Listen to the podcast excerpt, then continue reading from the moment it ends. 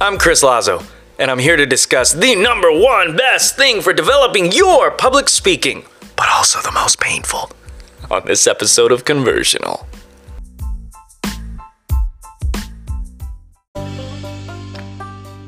How do creative entrepreneurs make lifelong raving fans when they communicate?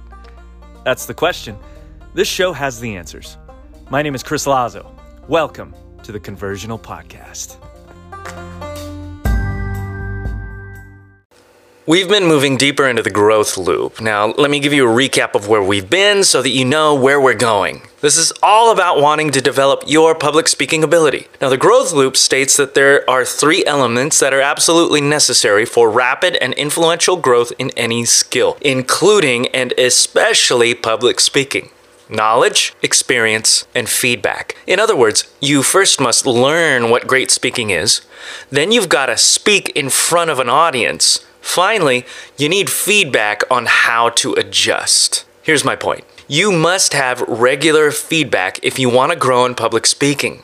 Without feedback, there is potentially very little growth. Very little growth. Because you don't know what you're doing right or wrong, and you just keep doing the same thing. If you do the same thing, you're not doing the deliberate practice that we spoke about in episode 9. You're just repeating habits that will get you nowhere. I remember years and years ago a colleague who had spoken hundreds and hundreds of times, read books, got their hours in, got their speaking gigs, and yet they never had anyone better than them in the room critiquing and offering feedback to them. And so a decade later, they still had bad habits and had to relearn things that were fairly elementary. If you want to grow in public speaking, you have to have regular feedback.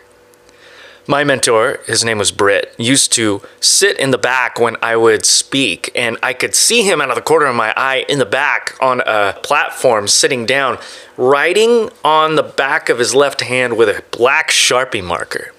And I knew, because he did this week after week, that what he was writing on his left hand with a black Sharpie marker were not compliments.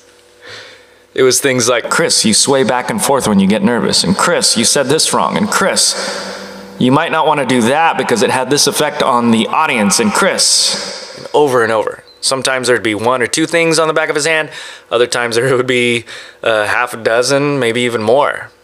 And I used to dread those times. Because who wants to know that you're going to get a list of bad things that you just did during one of the most daunting experiences of your life, public speaking? But you know what?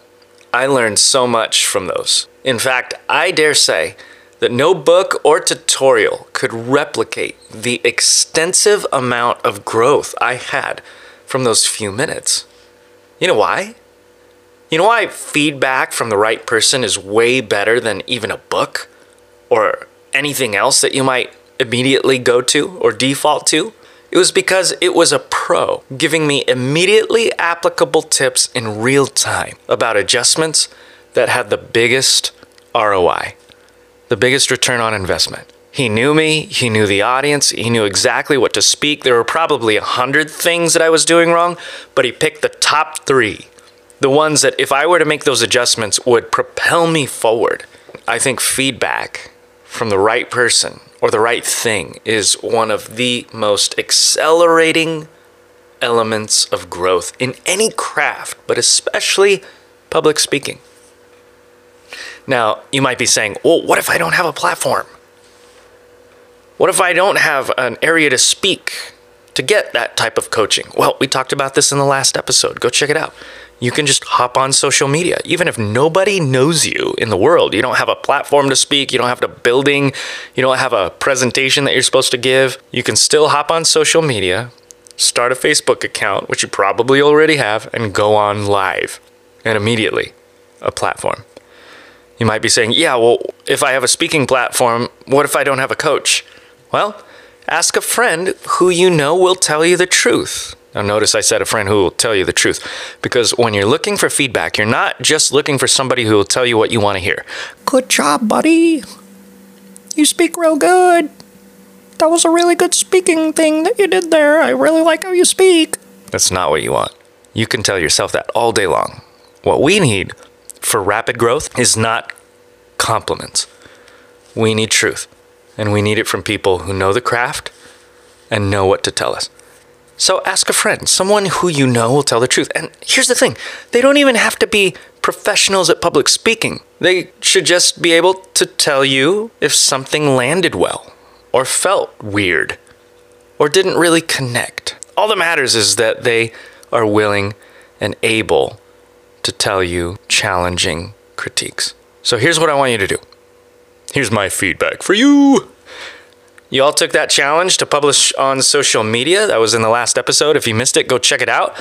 I put out the challenge to start a podcast or a YouTube account and begin publishing regularly. If you did that or you're about to do that, here's the next step. Now ask for feedback, either in the comments or from friends you know won't lie to you. This is a part of the growth loop. We learn how to speak, we actually speak, and then we get feedback. You do those three things, your growth will be rapid and deep. I'll see you next time on Conversional.